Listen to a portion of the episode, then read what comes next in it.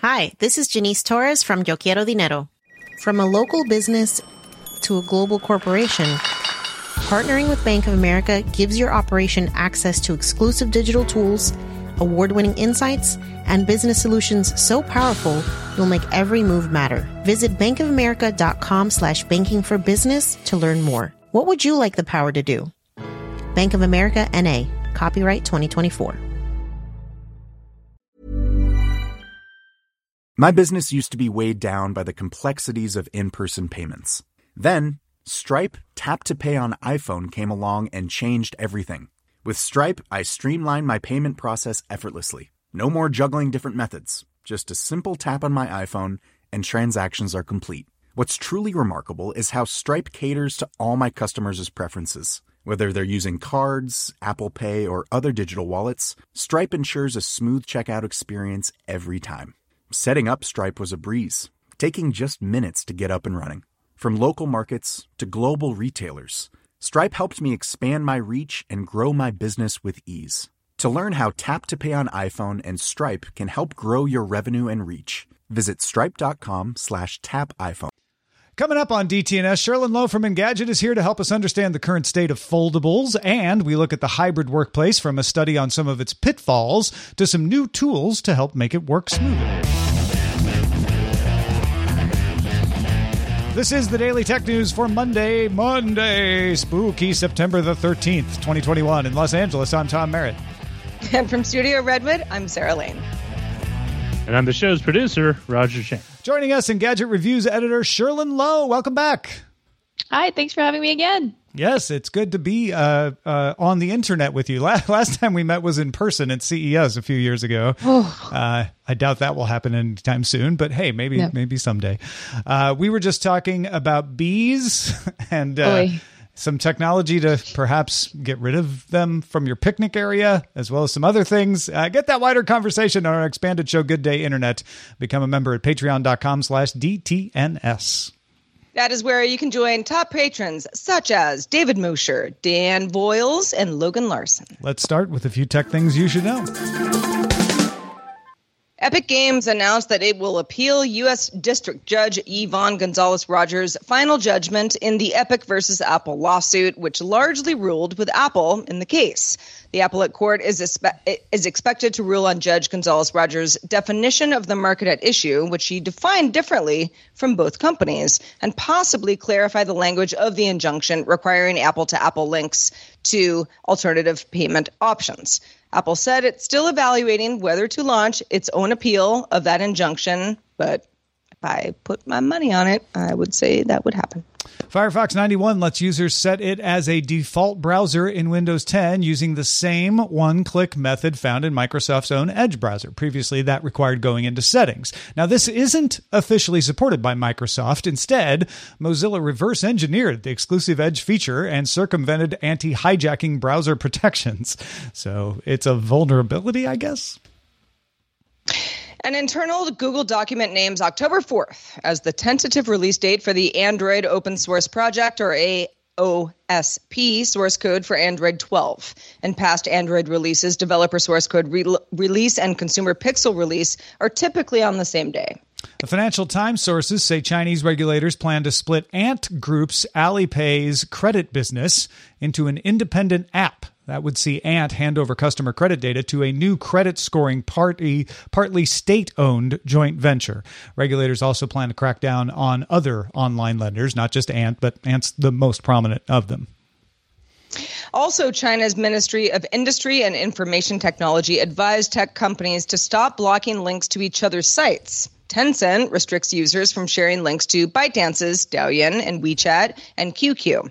Douyin filed a complaint in court in February, and Alibaba's Taobao and T- Tmall marketplaces do not allow Tencent's WeChat Pay to be used as a payment option either. Tencent and Alibaba said that they would both comply with the guidance, and the MIIT also announced Monday it believes that there are too many EV makers in the country, and it encourages consolidation. Hmm. Yeah, okay. Uh, let's talk a little more about Zoomtopia, not Zootopia, Zoomtopia. Uh, one is possibly more fun than the other, but at the annual Zoomtopia conference, Zoom unsurprisingly made a lot of announcements. One of the biggest features is the expansion of real time transcription. Back in February, this was announced to be coming to free accounts with English language support, but now the company says it plans to add support for 30 languages by the end of this year. So it's not just coming in the fall to English, it's coming to 30 languages by the end of 2021. For paid accounts, the company also plans to add real time translation across as many as 12 languages by the end of next year. No word on what the languages will actually be. They didn't announce the list yet, but it will be powered by machine learning tech that Zoom acquired with the startup Kites back in June. Zoom is also expanding the functionality of whiteboards these currently are available when you are in an active meeting, but the company will launch Zoom Whiteboard outside of meetings in Zoom apps and the web as a beta later this year. So you can revisit it just like you could a real whiteboard if you walked in an empty conference room. In other words, Zoom is building productivity tools for teams to use when they're not on the call. And next year, Zoom will be coming to Facebook's shared VR meeting space Horizon Workrooms. Users will be able to host video meetings in VR, use whiteboards, and interact with those on traditional computers, so all mixed together. VR won't be a refuge from Zoom fatigue for very long. Uh, Cherlynn, do you do a lot of Zoom conferencing these days? Too many. Way too many. Any of these features uh, feel like they would make your life better?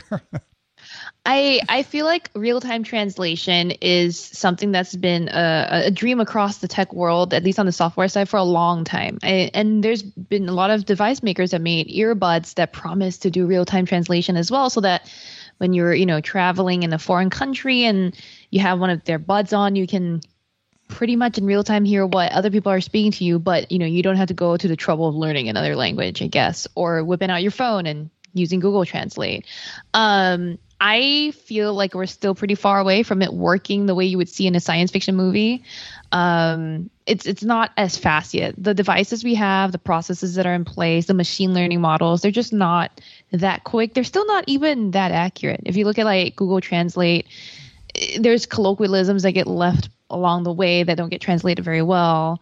Um, I speak I speak Mandarin and various Chinese dialects, and there's so many nuances between the different dialects that like that's also hard to capture. So anyway, I'm interested to see what Zoom's to do. But on, I mean, especially because of that, like that, I think that's something that people have been asking for for a long time.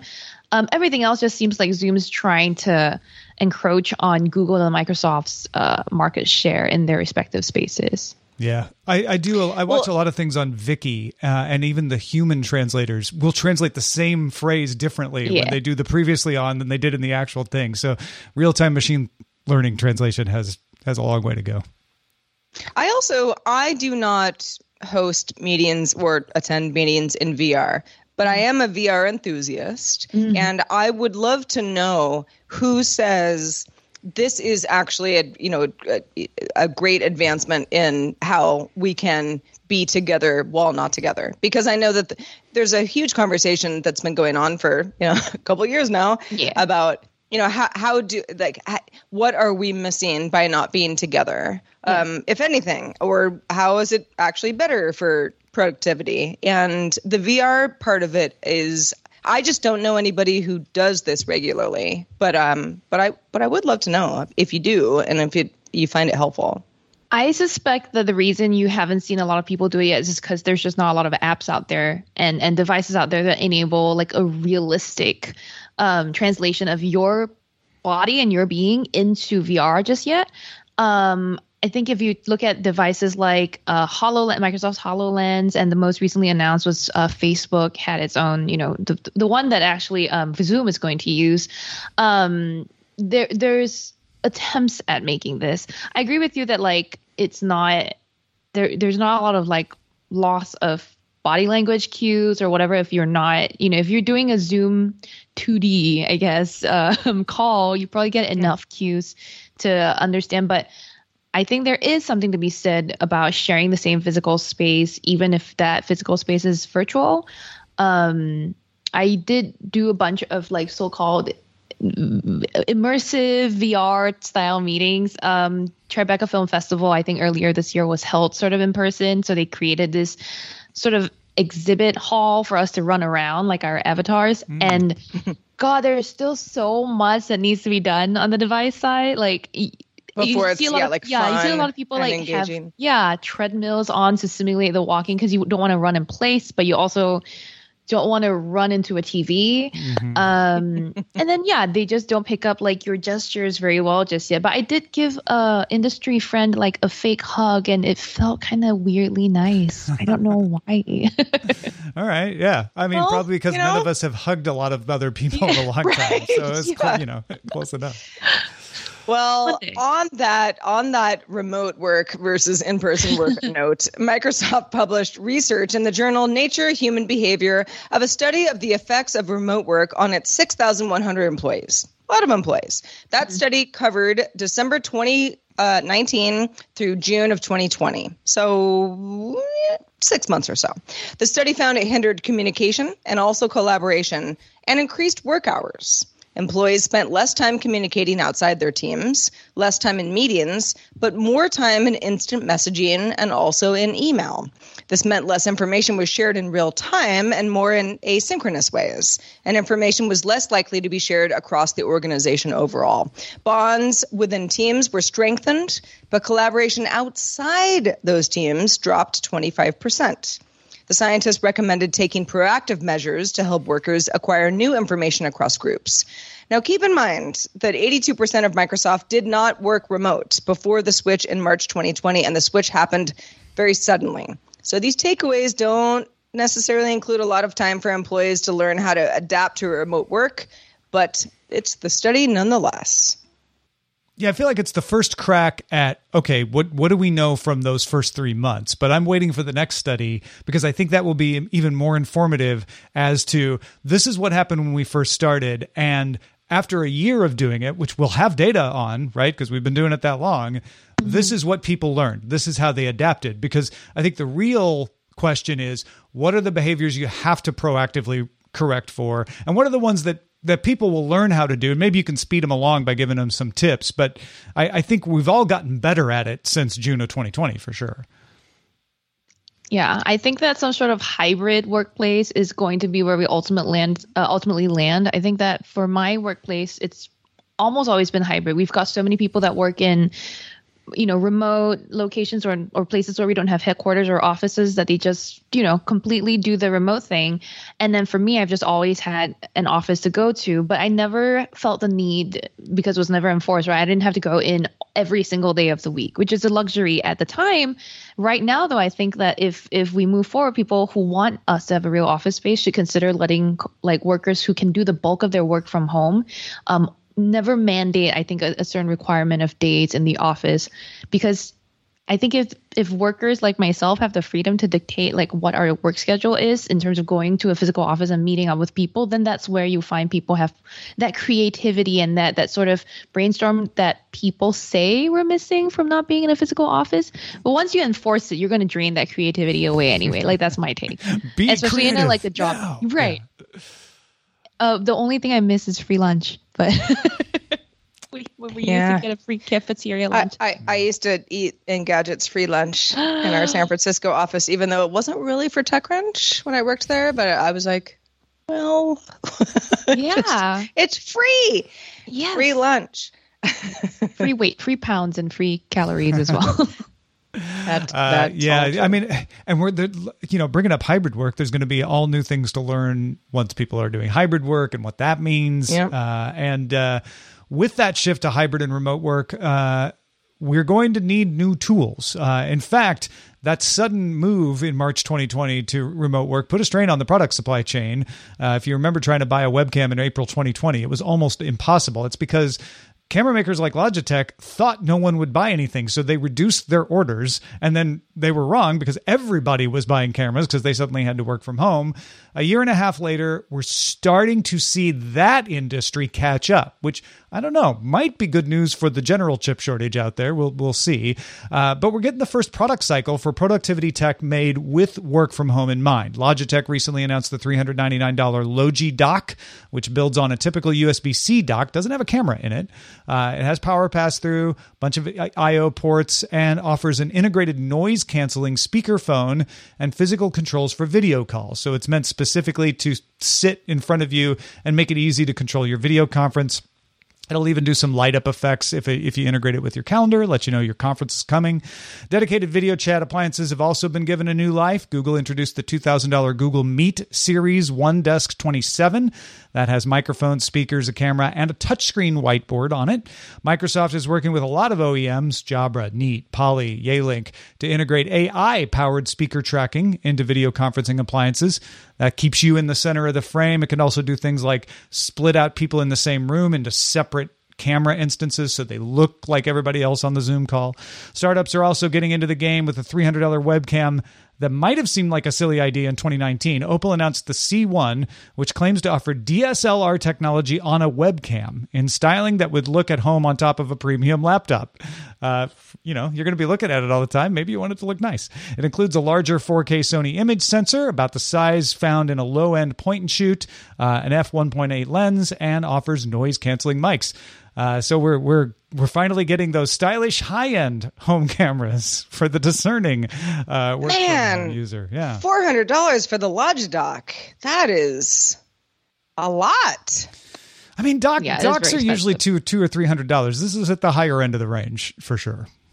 Yeah, yeah. I don't it, know. It, struck it struck me as as as quite high. But yeah, we're we're we're we're getting to the point where companies are getting very creative about making your experience as great as possible. It's sort of like I don't know. It almost seems like the early days of Instagram where it's like this filter will make you look better or you know make your photo look better. It's it's all sort of about uh, making your experience as pleasant as possible because this is the reality you live in.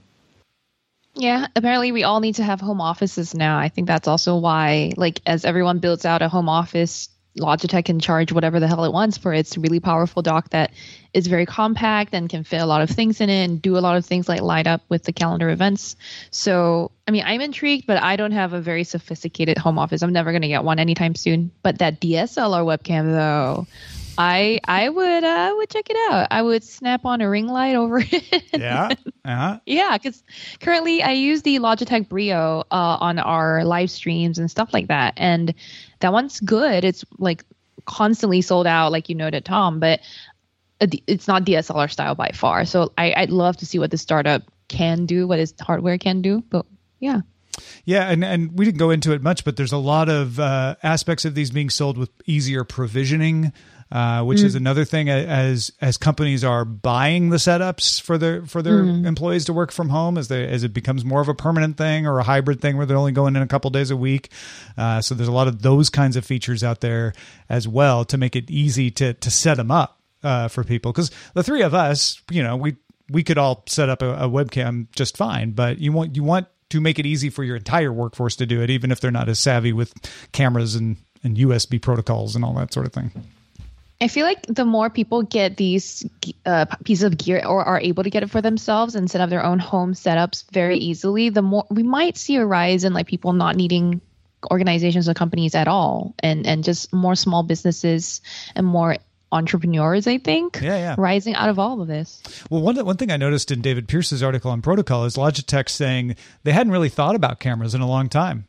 And I'm like, yeah, it showed. Like the C920 was a workhorse. It's a great camera, but I kept waiting for the really good next one. And they hadn't, they, he basically admitted like it sold well. We had 90% of the market. Like we were kind of resting on our laurels. And then pandemic came and kind of shoved everyone into innovating. So, yes. yeah. Uh, hey, patrons of the show. Uh, if you are a patron, you might not know that you have an ad free RSS feed where you can have just DTNS or just Good Day Internet, which is the expanded show, or both. Check your tier on Patreon. See if it says DTNS, GDI, or all in the name of your tier. And if you want to change, it's easy. Just change tiers at dailytechnewsshow.com slash Patreon. Even on a budget, quality is non-negotiable. That's why Quince is the place to score high-end essentials at 50 to 80% less than similar brands. Get your hands on buttery soft cashmere sweaters from just 60 bucks, Italian leather jackets, and so much more. And the best part about Quince, they exclusively partner with factories committed to safe, ethical, and responsible manufacturing. Elevate your style without the elevated price tag with Quince. Go to quince.com slash upgrade for free shipping and 365-day returns. The Claude 3 model family from Anthropic is your one-stop shop for enterprise AI. With models at every point on the price-performance curve, you no longer have to make trade-offs between intelligence, speed, and cost. Claude 3 Opus sets new industry benchmarks for intelligence. Sonnet strikes the perfect balance between skills and speed. And Haiku is the fastest and lowest cost model in the market, perfectly designed for high volume, high speed use cases. Join the thousands of enterprises who trust Anthropic to keep them at the frontier. Visit anthropic.com slash Claude today. My business used to be weighed down by the complexities of in person payments. Then, Stripe Tap to Pay on iPhone came along and changed everything.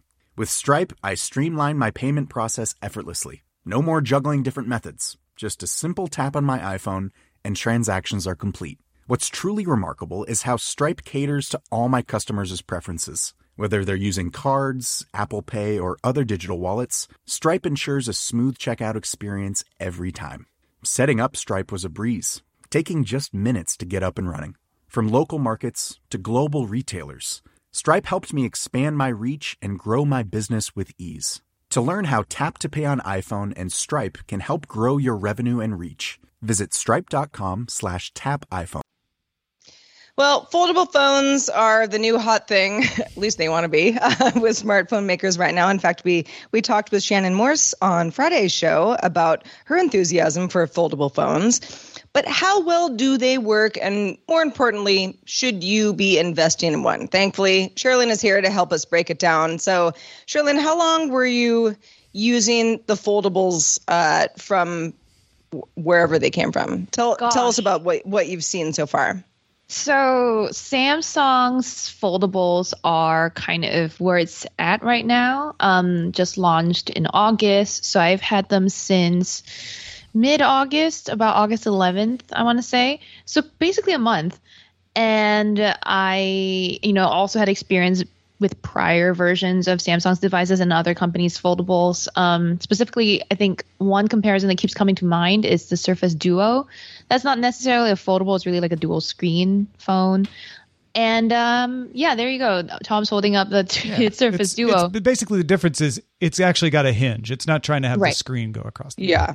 the the if we're gonna do a straight comparison, the Galaxy Z Fold three is the is the one that really compares a bit better with the Surface Duo because it's it's two phones in one more or less. Whereas the Z Flip three, which is the other device that Samsung launched this year, um, is the Motorola Razr Flip style um, phone, which is like one phone but it flips it folds in half. So I mean the one that's more interesting i think to everyone right now and the one that i could even recommend people buy like a, as a mainstream phone is the flip 3 um, which is the one phone that folds in half except for the fact that its battery life is kind of bad it's how okay tom sarah how long can you go on your phone nowadays before you need to charge it Yeah, I used to have to plug it in all the time. I mean, I have to charge my phone overnight, pretty Yeah, much. Overnight, pretty much. Overnight. yeah. Okay, so every night. This phone won't get you to the night. Like it, won't- you can charge Ah. it overnight, and then like before the evening, or maybe in the evening, you'll be like at pushing, you know, zero or or five percent, depending on how much you've used it. For a few reasons, I think because it has a larger external display than before, and uh, it's got a 120 hertz refresh rate on its inside screen. So things that sap battery that you can possibly turn off if you wanted to to save, but it's still kind of an issue. Um, the other guy, the bigger guy, I ooh, excuse me. Um, same as the Surface Duo and and Tom, let me know if you have the same uh experience. He might. I I don't reach for it as a like regular phone. And Yeah. then the only time I really enjoy using it is when it's like it's a big screen immersive experience, which is when I have to intentionally and consciously decide to do something on it. Like play a game, read a book, watch a movie that I for some reason don't want to watch on my TV, so I'm in the subway or on a plane or something. So it's for very specific use cases. And then as just a phone, it really is a very perfunctory kind of thing where like I get the basics done and I'm I'm never going to be idly scrolling Twitter or Instagram or Reddit on this phone because it's too narrow, too heavy as a single phone. And and yeah, so I think Tom, you were saying right, you have similar experiences with the Duo. Yeah, I was going to say it's pretty much exactly the same. Uh, probably less call for me to do video on it because it Yeah. has the hinge gap, right? Right. Uh, and so I was, you know, I was like, oh, I'll put a, a, a TV video up on the top screen and set it on the coffee table so I can kind of have, you know, poor man's picture in picture. Uh, Yeah. But I mean, I did that a few times and then I never went to make sure that I did that. I really liked reading on it, like ebooks. Yes. But again, like you said, I had the same experience, not reaching for it to do that, not Yeah. remembering to go get it. Yeah, totally. I, I, I, will say that there are people that this device will serve well. I think if you're a person that kind of wants a tablet but doesn't really want to spend on a, a separate device and don't need such a big screen, or you you travel a lot, which few of us are nowadays, but maybe we will again. Um, and then if you're like a super huge tech aficionado, you're like, oh my god, the technology is so great, I have to try. I think so. Yeah. I mean, Samsung's done a really good job of things like making sure the cameras are the high end cameras you expect from paying so much for a device. It's eighteen hundred dollars for the Fold, um, and then there is software in there that Samsung's done to make this a more productive, like a multitasking device. So you can use apps side by side. You can drag and drop things. There's a flex mode. There's a new edge panel that you can pin to the um, side, so it looks like a taskbar on Windows, sort of, which is kind of nice. But who the hell is typing on this thing like it's a laptop? I don't know. Maybe you will, but it's not me. So not and not everybody. Really, not a lot of people. I know might. one, And one person Cherlynn, who's a I- big I- fan of oh, the. Note uh, who loves Yes. the Fold, but that's it. Go ahead, sir.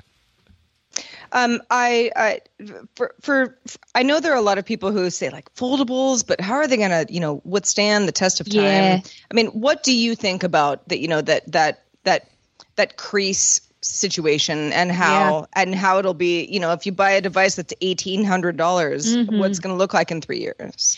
Yeah, no, this is not going to last you three years because no one's going to be able to be as careful as like you need to be with this thing for that long. I think you're going to either trade it in for the next version when it comes time, or um, you're going to break it at some point, right? And um, to your point, Sarah, about the crease, the crease isn't.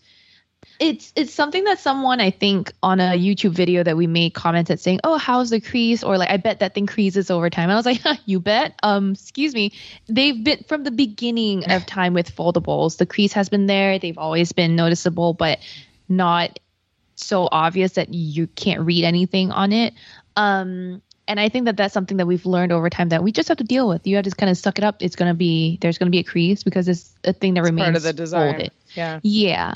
As for like the the durability of it, the external parts, I think, and the hinge, Samsung's gotten pretty good already with this current iteration. The screen, though, even if it's stronger, I would still say that if you ever close the phone with a key or a grain or a crumb in it, you you might you might find that yeah you've scratched something, but mm-hmm.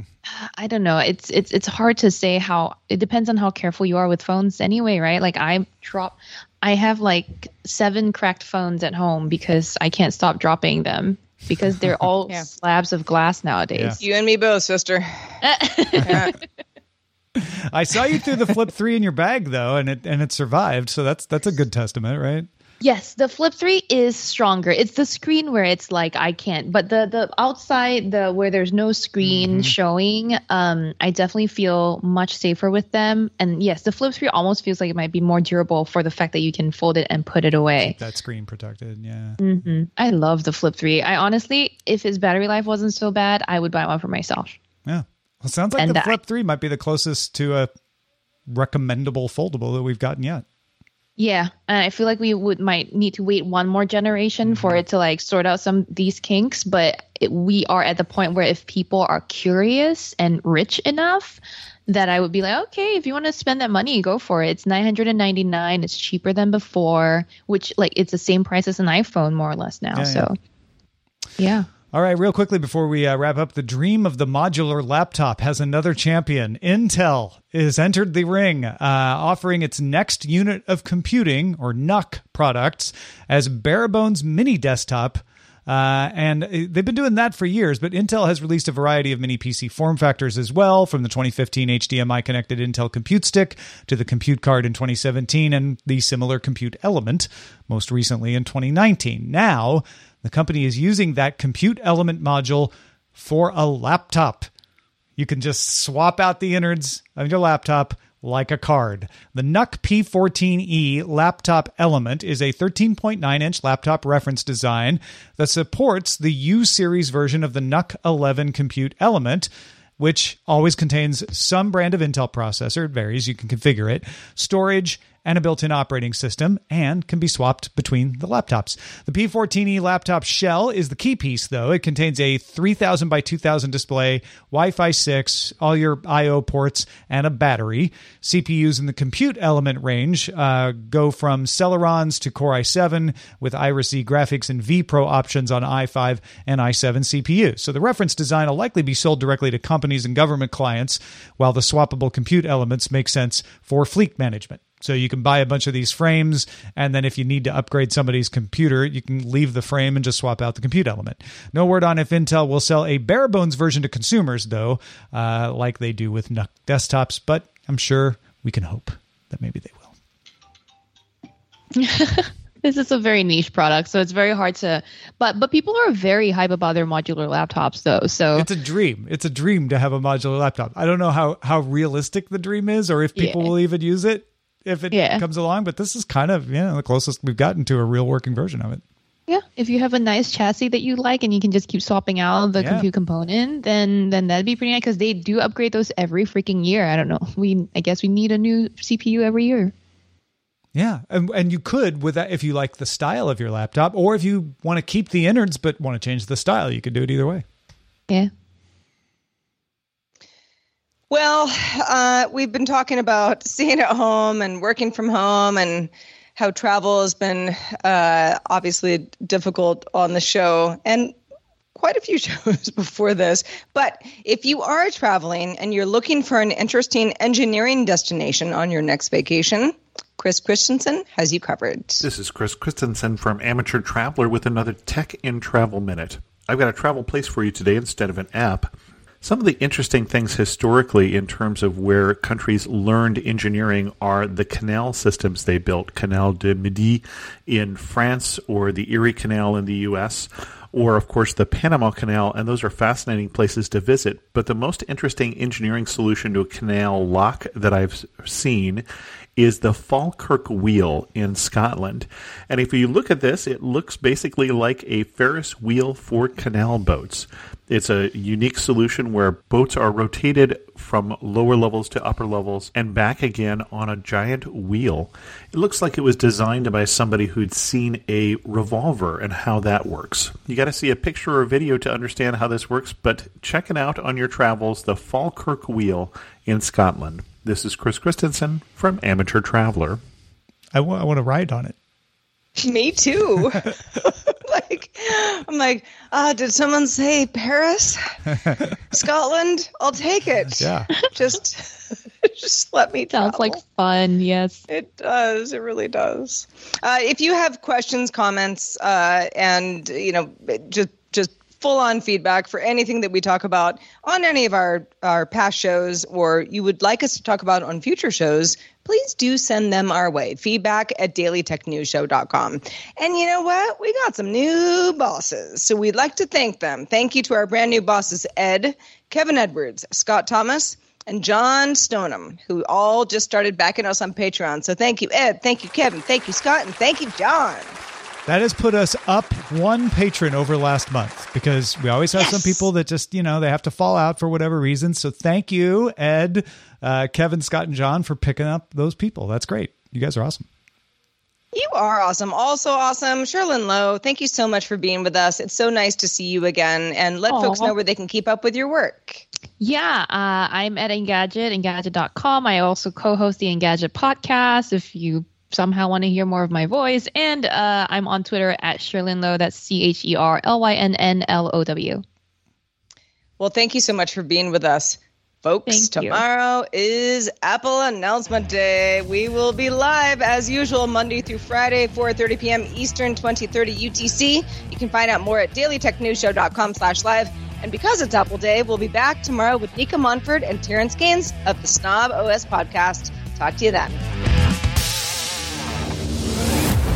This show is part of the Frog Pants Network. Get more at frogpants.com. Diamond Club hopes you have enjoyed this program. Hi, this is Matt and Sean from Two Black Guys with Good Credit. If you own or operate a business, whether it's a local operation or a global corporation,